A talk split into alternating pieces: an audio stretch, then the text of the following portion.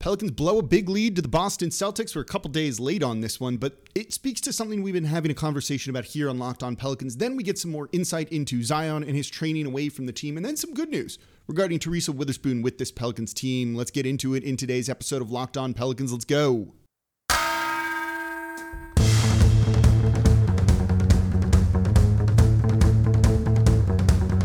You are Locked On Pelicans, your daily New Orleans Pelicans podcast part of the Locked On Podcast Network. Your team every day.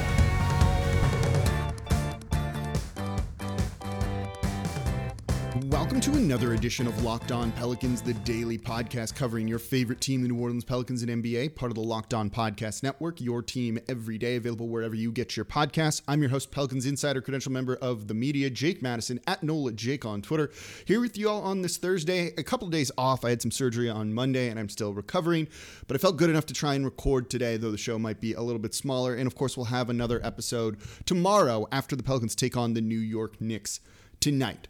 But we've got a lot to talk about in the meantime because there was some interesting news coming out yesterday. And I also do want to talk about the loss to the Boston Celtics. And that's where we're going to start. Then we're going to get into some Zion stuff. And then we're going to get into what Teresa Weatherspoon sticking with the Pelicans really does say. So thank you for making Locked On Pelicans your first listen every single day. We're free and available on all platforms, wherever you get your podcasts and on YouTube as well. Leave a five star review with a comment and tell a friend about the show. So the Pels lost to the Boston Celtics in really disappointing fashion 104 92, a game where they were up by as many as 18 in the first half.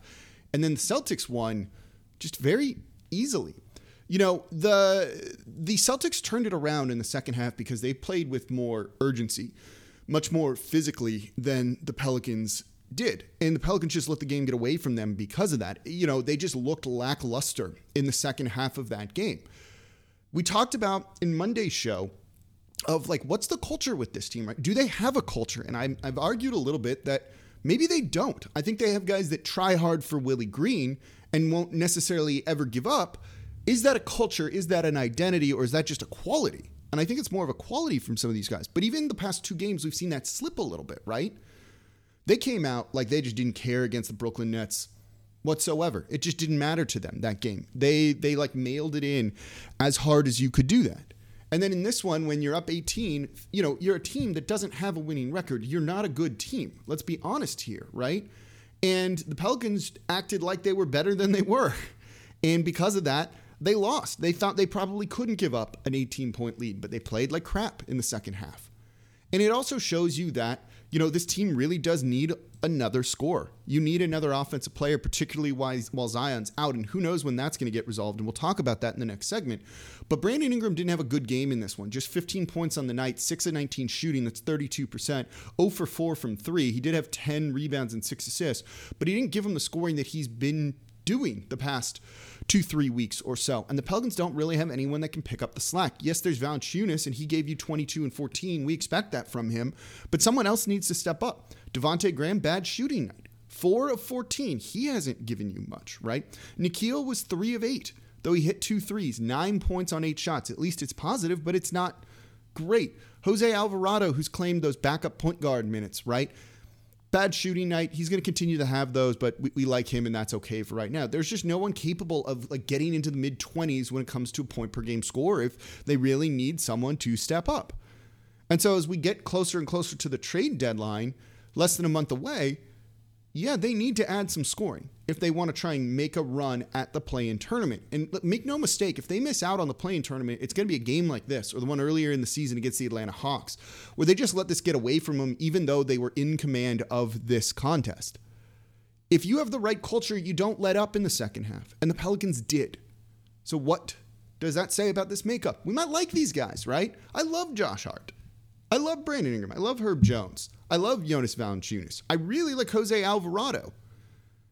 But if these guys aren't able to win a game after being up by 18, I don't know what to, what more there is to say. You know, and maybe the calculus changes when Zion comes back. But who knows when that's going to be? And Christian Clark of NOLA.com, the Times Picayune Advocate, shed some more insight into that uh, yesterday in an article. So let's talk about that coming up here next, and I'll give you my opinion on that in today's episode of Locked On Pelicans. Before we get to that, though, today's episode of Locked On Pelicans brought to you by Bet Online. Bet Online would like to wish you a happy new betting year as we continue our march towards the playoffs and beyond. Bet Online remains the number one spot for all the best sports wagering action for 2022. New year and a new updated desktop and mobile website to sign up today and receive your 50% welcome bonus on your first deposit. Just use our promo code Locked On to get started. Whether it's football, basketball, hockey, boxing, UFC, right your favorite Vegas casino games, don't wait to take advantage of all the amazing offers available for the 2022 year. Bet online is the fastest and easiest way to wager on all of your favorite sports. Bet online where the game starts. All right, thank you for making Locked On Pelicans your first listen. Now, for your next listen, go check out the Locked On Now podcast, nightly recaps of every NBA game with analysis from our local experts. You need more context than the box score if you want to catch up on what happened. Locked On Now is a great way to do that. You can find Locked On Now on Apple Podcasts, Spotify, or watch it on the Locked On NBA YouTube channel.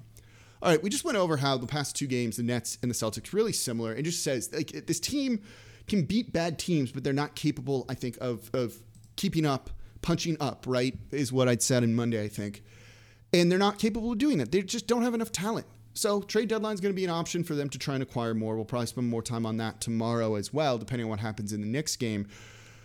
But in the meantime, you know, they're still waiting on Zion Williamson to come back. They need another 20 point per game score. You know who can do that pretty easily on very good efficiency? Zion Williamson can. But he's not with the team, and he hasn't been with the team for over a month now. He is in Portland, working out by himself away from the franchise. And he's been away from the franchise a lot this year. That's not a good thing.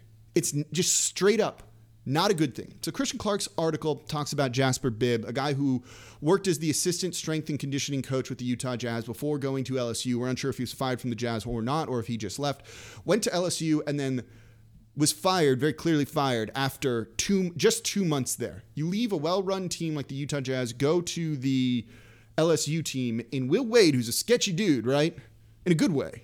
In a good way, sketchy dude. Fires you. That's that doesn't say a lot. Now, it doesn't mean that he's a bad trainer or anything like that. But when you kind of look at it and say, here are your two options, Zion, what are you going to take? Do you want to work with this guy, Jasper Bibb, who's not on Pelicans payroll, but had been traveling with the team at Zion's request? Jrue Holiday used to do this with coach Mike G, among other people. So having a guy, your guy, is not the most uncommon thing for an NBA player to do it. Mike G was never on the Pelicans payroll, or there was for a little bit, then he was taken off. Then they were like, no, you can't come around anymore.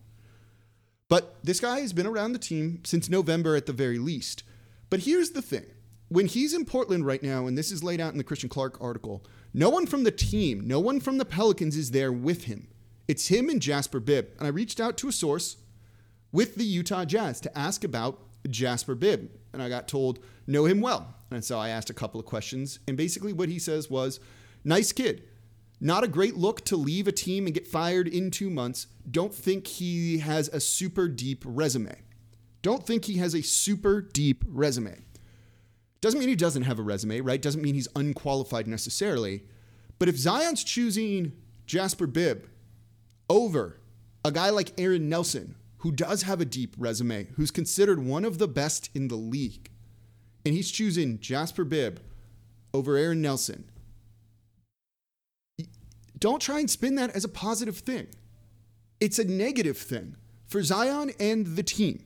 And it just shows, as I've been saying all year long, Zion doesn't trust this franchise. And it goes back to the days of the torn meniscus and bringing him back with bursts and minutes restrictions and not probably clearing him to play as early as he would have wanted to do. Aaron Nelson probably had a very good reason for that. Saving Zion from himself. Sometimes that needs to happen, right? And that poisoned the well, I think. And it's tough to t- try and get over that. Winning would do it, but they're not winning because, well, you need Zion Williamson to do that. But to be all the way, basically as far away from the team as you could be in Portland, right? Working out with someone not on the team, and the team doesn't have anyone there with him now. Though they did fly him up in Benson's private jet, whatever, who cares? It's not good. Like, it's just not good. You want him around the franchise. Yes, I like that he's working with someone, but I'd rather have it be Aaron Nelson or someone with the organization. And there's a very clear pattern that has emerged here. Zion has been separating himself and distancing himself from the team. He was the only guy not there in Nashville this offseason. Not the end of the world, but you would have liked him to at least make an appearance, right? Skipping things with the team, workouts, film, meetings, other things like that, just not being nearly as close. These guys tend to like each other. It seems like there's a good locker room atmosphere there. You'd like him to be part of that, but he doesn't want to be. What does that say? What does that say? Right? If he was working out with someone who was super qualified and didn't have a bit of a sketchy pass, you know, like an, like a Aaron Nelson Light or someone else, I probably wouldn't have a problem with this. But you're not going to find many better than Aaron Nelson, and Zion does not want to follow him and listen to him. That's on the team for not realizing how bad things were getting when they brought him back his rookie year. And maybe at a certain point, you just need to throw a little bit of caution to the wind and let him play more than you know you would have liked to, or come to a better compromise on it. But they didn't. So this is on the team because of that, but it's also on Zion. And this is why I said a couple months ago, right? Everyone just needs to, and pardon me for swearing, grow the fuck up. It is dumb. It is flat out dumb that Zion does not want to trust Aaron Nelson. I'm just going to say that. Like, it is. This is one of the best in the league, if not the best. They paid a lot of money to bring him in. And you don't listen to that guy? Yikes. That's not a good look. I'd rather him be working out here, training here, being around the team, watching film with the team. He could do all of that, but he's actively choosing not to. There's gonna be a lot of you who spin this in a positive way. I don't think it is. I think it speaks to what I've been saying. He, there's a big fracture between him and the franchise. And that is definitely not a good thing. How it gets fixed, if it gets fixed, not sure. I know he wants to play. I can tell you again, as I've been saying, he wants to play this year. Can he? Will he? I don't know. And what's going to happen, you know, beyond this. But this isn't great. This is not ideal. Could it be not that big of a deal? Maybe. But it's not good. It's definitely not a good thing. It's not even a neutral thing. It's definitely a negative to some degree, whatever that might be. Let me know in the comments on YouTube what you think about this. Is this a good thing, bad thing, no big deal? Because I think it's, I don't know if it's a big deal, but it's definitely something. It's definitely something. And again, Zion could fix a lot of this, right? All he has to do is speak, but he hasn't since Media Day, unless you count that little statement in the press release that was such crafted PR bullshit. All right, let's talk about good news coming up here next around Teresa Weatherspoon with the Pelicans. That's coming up here next in today's episode of Locked On Pelicans. All right, thank you for making Locked On Pelicans your first listen every single day. We're free and available five days a week when I'm not recovering. Uh, talking all things Pelicans, the biggest stories around the team, giving you my insight, what I know. Text in league sources here to try and get a little bit more information on certain guys. Free and available on all platforms. So subscribe wherever you get your podcast and on YouTube as well. Leave a comment uh, and a five star review. Five star review with a comment that helps keep this free and five days a week for you. I'll tell a friend about the show. All right, so we got some news from Shams that Teresa Weatherspoon was being looked at for a head coaching job. As I'm pulling up the exact information here um, uh, with the Phoenix Mercury. They wanted her to apparently be the head coach of the team, and she said no. The Pelicans persuaded her to stay. This is a really good thing. This is a really good thing. This is someone who's thought of very brightly, right? She's an she's a basketball Hall of Famer. She had a head coaching job there for her. That is like the top of what you can try and achieve. Should she have gone and taken it? Maybe. But you know what? She felt either she had unfinished business here in New Orleans or she felt this is the best place for her right now. You know, the grass is not always greener on the other side. And it's nice to see someone wanting to stay with this organization. That's not how it's historically been, right? People want out, they want away from the team. Not Teresa Weatherspoon, who wanted to stay here. I love that. The players have so much respect for her. They constantly cite her in interviews, talking about how good she is, how much she helps them, all of that. The fact that she wants to be here, I do think says a little bit about the culture. That is the one thing I think over the past couple weeks that I've noticed now. This, she wants to be here. If it was that bad, go take the head coaching job, right? That's a no brainer if it's a complete disaster here. So, for whatever reason, she feels it's good here and wants to stay here. Thumbs up for me on that. I love seeing like that. You want to retain good talent. It's you know they they said maybe she has a chance to be a head coach in the NBA at some point. Sounds great to me. Maybe she doesn't want to just coach women and wants to achieve something else and coach in the NBA, which she's already doing, but be a head coach. I think there is a real possibility that she feels this is the right place for her in her at this point in her career. That's what you want to hear. You want to hear about people staying in New Orleans and not leaving and bolting when they have the opportunity to do it. This was a very good win for New Orleans. And I'm sure they probably didn't have to do that much convincing to her. She probably got a raise too and everything, I'd be willing to bet.